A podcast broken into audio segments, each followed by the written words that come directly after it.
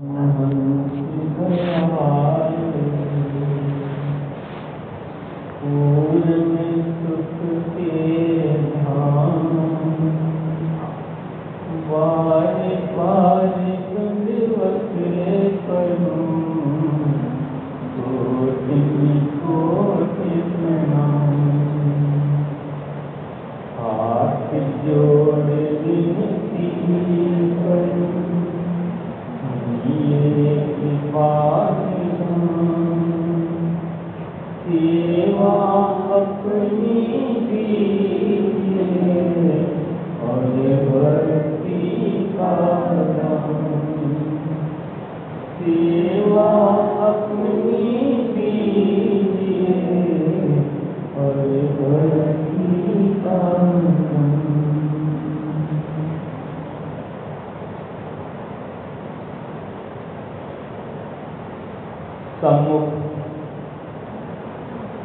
सुंदर सिंहासन पर सुशोभित श्री परमहंस दयाल जी एवं श्री परमहंस अवतार श्री श्री एक सौ आठ श्री तृतीय पाध्याय जी श्री सचुदेव महाराज जी के। दिव्य झांकी को अपने मन मंदिर में बसाते हुए एवं श्री हजूर सदगुरु दाता दयाल जी के पावन दर्शन करते हुए प्रेम सहित मिलकर बोलो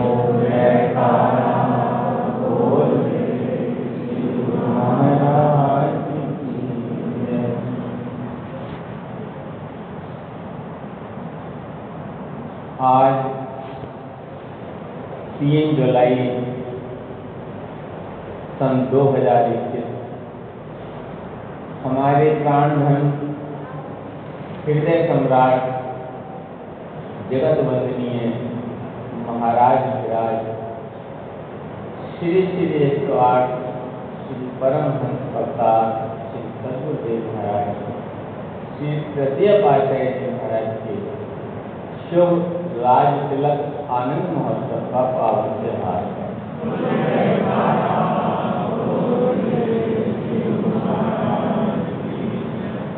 ये हम सब गुरुमुखों का सौभाग्य है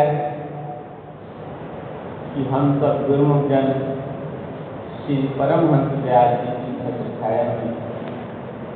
श्री हजूर सदगुरु दाता दयाल जी के सानिध्य में पूजन, आराधन, भक्ति, भाव हर्षोल्लास से आनंद महोत्सव का पावन त्योहार मना रहे हैं।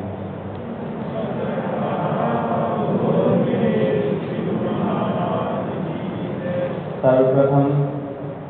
अपनी ओर से, सब गुरुमुखों की ओर से श्री श्री एक सौ आठ श्री हजूर सतगुरु दाता दयाल जी महाराज की पावन चरण कमलों में इस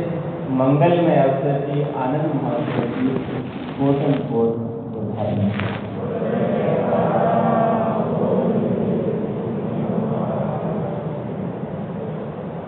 सभी गुरुमुखों को अभी श्री श्री एक आठ श्री हजूर सदगुरु दादा दयाल महाराज की सबको बधाई भी दी और शुभ आशीर्वाद भी प्रदान किया। इस मंगलमय अवसर की आनंद महोत्सव की सभी गुरुमुखों को लाखों लाख बधाई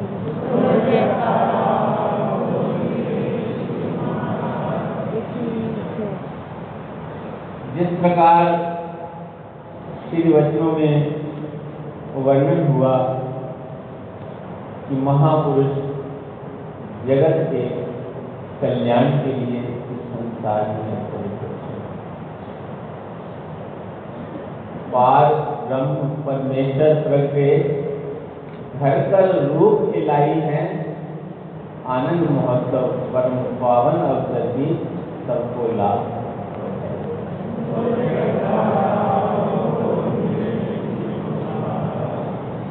महापुरुषों का उद्देश्य इस संसार में अवतरण होने का केवल केवल जीव कल्याण जन्म जन्मांतरों से पिछड़ी रूहों को मालिक के संग मिलाने के लिए, जीवों को सच्चा सुख प्रदान करने के लिए, आनंद प्रदान करने के लिए भी महापुरुष वाणी में वर्णन आया है, जन्म, मरण दोहों में नाही जन्म पर तो पुकारी आए दिया दान दे, भक्ति लायन हरि चले। कि महापुरुष अपने ही मौज से जीवों के कल्याण के लिए जीवों को भक्ति का सच्चा दान देने के लिए और विश्व रूह को मिलाने के लिए प्रकट होते हैं, हुए हैं और अब भी हमारे सम्मुख लाए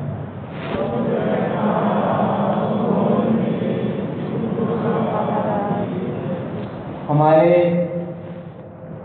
परम आराध्य देव श्री श्री आठ श्री सदगुरुदेव श्री पाठक जी महाराज जब इस धरा धाम पर अवतार लिया तो माता पिता ने आपके नामकरण और जन्म पत्री के लिए पंडित जी को बुलाया जब पंडित जी घर पहुँचे और आपके मुख पर दिव्य तेज देखा तो वो देखते ही रहे। और इस प्रकार चरणों में झुके कि चरणों से ही निपट गए उनके पिता श्री ने पूछा, पंडित जी, आप ब्राह्मण होकर के बच्चे के चरणों में वो चूम रहे हैं आपको तो बच्चे की जन्म पत्री उसका भविष्य बताने के पर आप उनके जो है पैरों में को चूम रहे हैं। तो पंडित जी बोले कि जब ये अपने रूप में प्रकटेंगे मैं क्या? सारी सृष्टि ही में।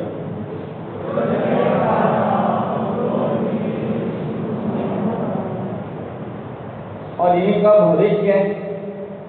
मैं अपनी छोटी सी ज़ुबान से क्या बतलाऊं? ये तो दुनिया का भविष्य बनाने के लिए आए हैं, जो इनके दर्शन करेगा, उसका लोक और परलोक का भविष्य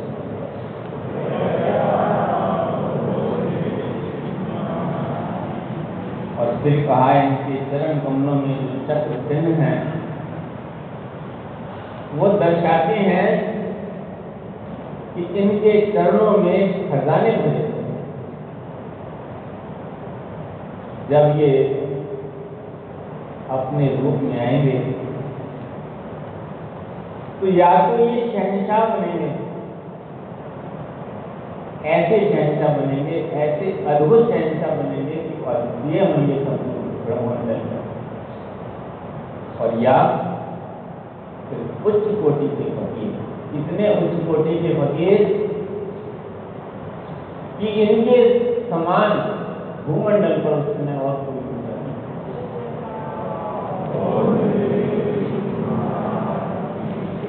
जो भी इनके चरणों में आएगा, वो तो कभी खाली खाली नहीं लौटेगा। अगर ये शहनशाह बनेंगे तो संसारिक धन से भरपूर होकर के जाएगा, और अगर ये उच्च कोटि के संत बने तो भक्ति के धन से भरपूर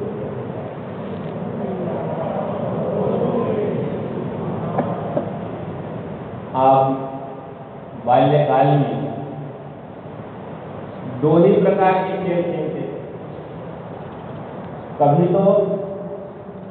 धूली रमाकर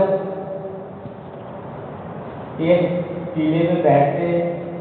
और अपने साथ के बच्चों को बिठा करके भगवान की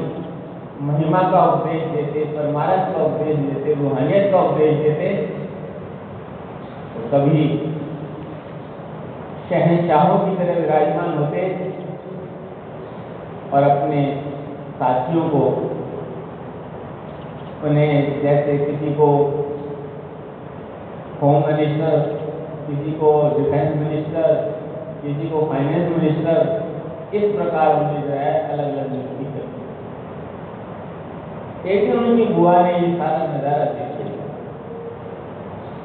ये नज़ारा देख करके उसका जो दिल था उनका जो रोम रोम था गया। और कहने लगी कि जब आप धूल से भरे हुए होते हैं, तब अच्छे नहीं लगते। आप तो शहनशाहों की तरह जब बैठते हैं, तब बहुत सुंदर प्यारे लगते हैं।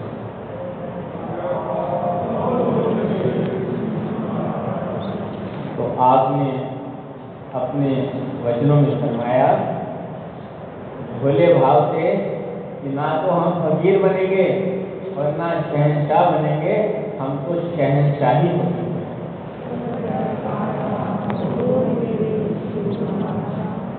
और आपकी ये वाणी मुख से निकले हुए ये वचन, सहज स्वभाव निकले हुए वचन, और जो पंडित जी ने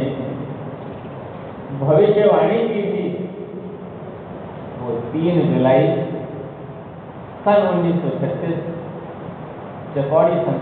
जैसे कि अभी श्री सदगुरुदेव महाराज जी ने अपने वचनों में हमें फरमाया चकौड़ी संत आश्रम में श्री दयाल जी के इस रूहानी सिंहासन पर श्री श्री आठ श्री परमहंस महाराज श्री द्वितीय पातशाह जी महाराज की आज्ञा से जब श्री परमहंस दयाल जी के तीसरे तृतीय अवतार के रूप में विराजमान हुए, उनकी हो गई और उसी दिन को आज उस दिन 1936 में मनाया गया था पिचासी साल के बाद आज के प्रयागराज में वही नज़ारा दिखाई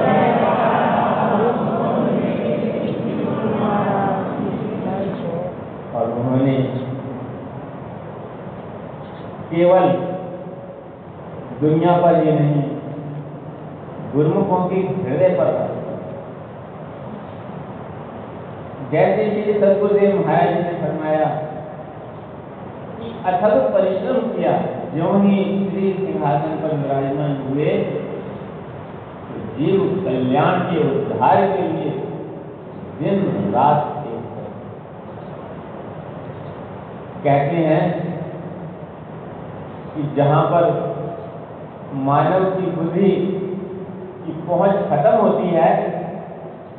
वहाँ से महापुरुषों की दिव्य लीलाओं का आरंभ अगर हम विचार करें, एक हल्की सी भी दृष्टि डालें तो उनकी क्या मौज होती है? किस प्रकार वो संसार के अंदर कार्य करते हैं? बुद्धि चकित जाती किस प्रकार श्री आनंदपुर धाम जो एक घोर जंगल था, उसे बताया किस प्रकार रेत के टीले को खरीद कर वहाँ श्री संत नगर को प्रकट किया और कहा? पत्थरों में, पत्थरों के टीले पर विराजमान होकर श्री प्रयाग धाम को प्रकट किया, जहाँ बैठकर आज उनका आनंद महोत्सव मनाए श्री सदगुरुदेव महाराज जी ने फरमाया ये सब किसके लिए किया है? ये जीवों के कल्याण के जब जब भी अपने समय में महापुरुष इस रूहानी सिंहासन पर विराजमान हुए हैं तो जो श्री परमहंस दयाल जी की मौज, जीव कल्याण के लिए हुई, जिसके लिए वो स्वयं इस धरा धाम पर अवतरित हुए कार्य आप ऐसे ऐसे हो रहे होते हैं कि देख करके, सुन करके, सोच करके हैरानी। किस प्रकार श्री प्रयाग धाम में श्री आनंद सरोवर की रचना हुई। श्री प्रयाग शांति भवन की रचना हुई। पूरण धाम हॉस्पिटल की रचना हुई। श्री संतनगर की रचना हुई। बाग बगीचे बने। और महापुरुष की रचना करते जा रहे हैं। और किस लिए? ये केवल बाहरी शोभा नहीं है। ये केवल बाहरी धरती की कायाकल्प नहीं है गुरुमुखों की कायाकल्प। अब भी हम देख रहे हैं कि किस प्रकार मौज उठती है। देख देख के हैरानी कब मौज उठती है, किस धरती पर पहुँचते हैं और उसका कायाकल्प करते हैं। अभी श्री आनंदपुर धाम में श्री सतगुरुदेव महाराज जी की मौज उठी और श्री मंदिरों के पीछे जो बाँध बना हुआ है, उस पर दृष्टि पड़ी। उसका नाम भी श्री सतगुरुदेव महाराज जी ने अपने मुकादमे में रखा, आनंद शांति विहार। और उस धरती का कायाकल्प देखते देखते उसका जो सौंदर्य है, वो अद्भुत हो गया यहाँ श्री प्रयागधाम में जन देख रहे हैं जो पिछले साल आए हैं, उससे पहले आए हैं, या कुछ समय के बाद आए हैं, कि बसंत पालक वाली जगह किस प्रकार कितना अद्भुत नज़ारा वहाँ पर बन गया है। और अब पुल के पास की जगह जो है, वो अपना सौंदर्य रूप धारण करती जा रही है इसमें ना जाने कितने गुरुमुखों की सेवा और भक्ति महापुरुषों का जो उद्देश्य होता है, वो यही होता है कि जीवों का कल्याण जीव भक्ति के पथ पर अग्रसर हो, उनका मन माया की ओर से हट करके भक्ति की ओर परमात्मा की ओर जाए। तभी तो वो उनसे मिलेगा। जब तक मन माया में फंसा हुआ है, तब तक उसकी पहुँच परमात्मा तक। लेकिन साधारण से साधारण जीव भी परमात्मा तक पहुँच जाए, महापुरुष ने ऐसे जैसे श्री वैष्णव में वर्णन हुआ, कबीर आदि साकिए कोटि ग्रंथ कर जान नाम सत्य जग झूठ है स्वस्थ शब्द कि नाम सत्य है और जगत जब दिन ये कब दिखाई देगा, केवल कहने और सुनने से न जगत मिथ्या हो जाता है, न नाम सत्य। ये तब होता है जब सूरज शब्द से जुड़ करके इसकी ये नाम और भक्ति का खजाना देने के लिए महापुरुष आए जैसे उसने जोशी ने कहा कि इनके चरण कमलों में खजाने भरे हुए हैं। इसीलिए श्री सदगुरुदेव महाराज, श्री पाशाह जी महाराज हमें सदैव यही समझाते थे कि छिन छिन मन गुरु चरण लावे, एक पलक कि हर पल हर क्षण सदगुरु के चरणों से मन को जोड़ोगे तुम्हारा जो हृदय है, वो भक्ति के खजाने से हमारा मन सदगुरु के चरण कमलों से जुड़ा रहे, इसीलिए ये सारी दर्शना दी जाए कभी हम सेवा पर दर्शन करते हैं, कभी हम उनके पावन वचन सुनते हैं, यही जो चितवन है, यही हमें उनके चरण कमलों से जोड़ करते जैसे उस दिन परम पावन वचनों में वर्णन आया कि गुरुमुख, गुरु जी गुरुमुख है, जिसे ये सौभाग्य प्राप्त हो गया, महापुरुषों के चरण कमलों में आने का जिसे सौभाग्य मिल गया है, जिन्हें उनकी संगत मिल गई है, उनके पावन दर्शन मिल गए हैं, उनका जो आशीर्वाद प्राप्त हो गया है, उसका क्या धर्म है? कि सदगुरु का ही सम्मुख है तो आँखों से दर्शन करे, और अगर सम्मुख नहीं है तो मन जो इस प्रकार सतगुरु का चिंतन करेगा, जो सतगुरु के चरण कमलों से जुड़ा रहेगा, वो भक्ति के खजाने से भरपूर हो जाएगा। उसकी आत्मा का कल्याण होगा। जिस हेतु महापुरुष के धरा धाम पर अवतरित हुए, जिस हेतु महापुरुषों ने ये सुंदर श्री आनंद सिंह दरबार में रचाया है, जो ये अलौकिक रचना रचाई है, उसका उद्देश्य भी पूर्ण होगा। जीवन हमारा सफल होगा और प्रसन्नता श्री सतगुरुदेव महाराज इसलिए हम सबका कर्तव्य है कि हम सब गुरुमुख जन अपने परम इष्ट देव महाप्रभु श्री परमहंस दयाल जी, श्री पंचम पाशाही जी महाराज ने जो हमारे कल्याण के लिए भक्ति के पाँच नियम बनाए हैं। हम जहाँ भी रहें पूर्ण निष्ठा से भक्ति के नियमों की पालना करते रहें। जैसे कि उनके वचन हैं। श्री आरती पूजा, सत्संग, सेवा, सिमरन और ध्यान श्रद्धा से जो नित करे, निश्चय होकर और इसके साथ श्री श्री एक सौ आठ श्री परमहंस अवतार, श्री तृतीय पातशाही, श्री सदगुरुदेव महाराज जी ने एक घंटा भजन अभ्यास सब गुरुमुखों के लिए के दिन में लगाया कि हर गुरुमुख का जितने भी सदगुरु का शब्द लिया। एक घंटा भजन अभ्यास उसका धर्म है, वो अपने चरण कमलों में बिठा करके जैसे अभी श्री सतगुरुदेव महाराज जी ने नाम का उच्चारण किया, नाम का उच्चारण करके गुरुमुख को उसको भजन की ओर लगा। और आज जो संसार की अवस्था है, इस अवस्था में सुख से रहने के लिए, आनंद से रहने के लिए जैसे कहते हैं कि जब डॉक्टर देखता है कि बीमारी बढ़ गई है, वो दवाई की डोज बढ़ा ऐसे ही इस समय की अवस्था, यही वक्त के महापुरुषों की यही महिमा होती है कि वो वक्त को देख करके मार्गदर्शन क्योंकि आज समय ऐसा है, जबकि गुरुमुखों को भजन अभ्यास की बहुत ज़रूरत है, बहुत ज़रूरत है, बहुत ज़रूरत है। इसलिए बार बार श्री सतगुरुदेव महाराज जी हमें हिदायत करते हैं, एक बार भी करो, दो बार भी करो, चार बार भी करो, लेकिन चौबीस घंटे के अंदर दो घंटे अगर इस प्रकार हम सदगुरु के वचनों को अपने अंतर हृदय में धारण करेंगे, उनके वचनों के अनुसार भक्ति के नियमों की पालना करेंगे, भजन अभ्यास करेंगे, उनकी प्रसन्नता हम पर बनी रहेगी, उनका आशीर्वाद बना रहेगा। कल्याण होगा, हमारी आत्मा उनके चरण कमलों से सदा लीन रहेगी और सदा लीन आपके समारोह की एक बार फिर से सभी गुरुमुखों को लाभ श्री हजूर सदगुरु दादा दयाल जी ने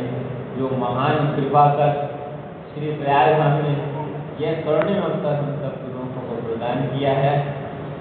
मैं अपनी ओर से सभी गुरुओं की ओर से श्री धर्म कमल को धन्यवाद बोलो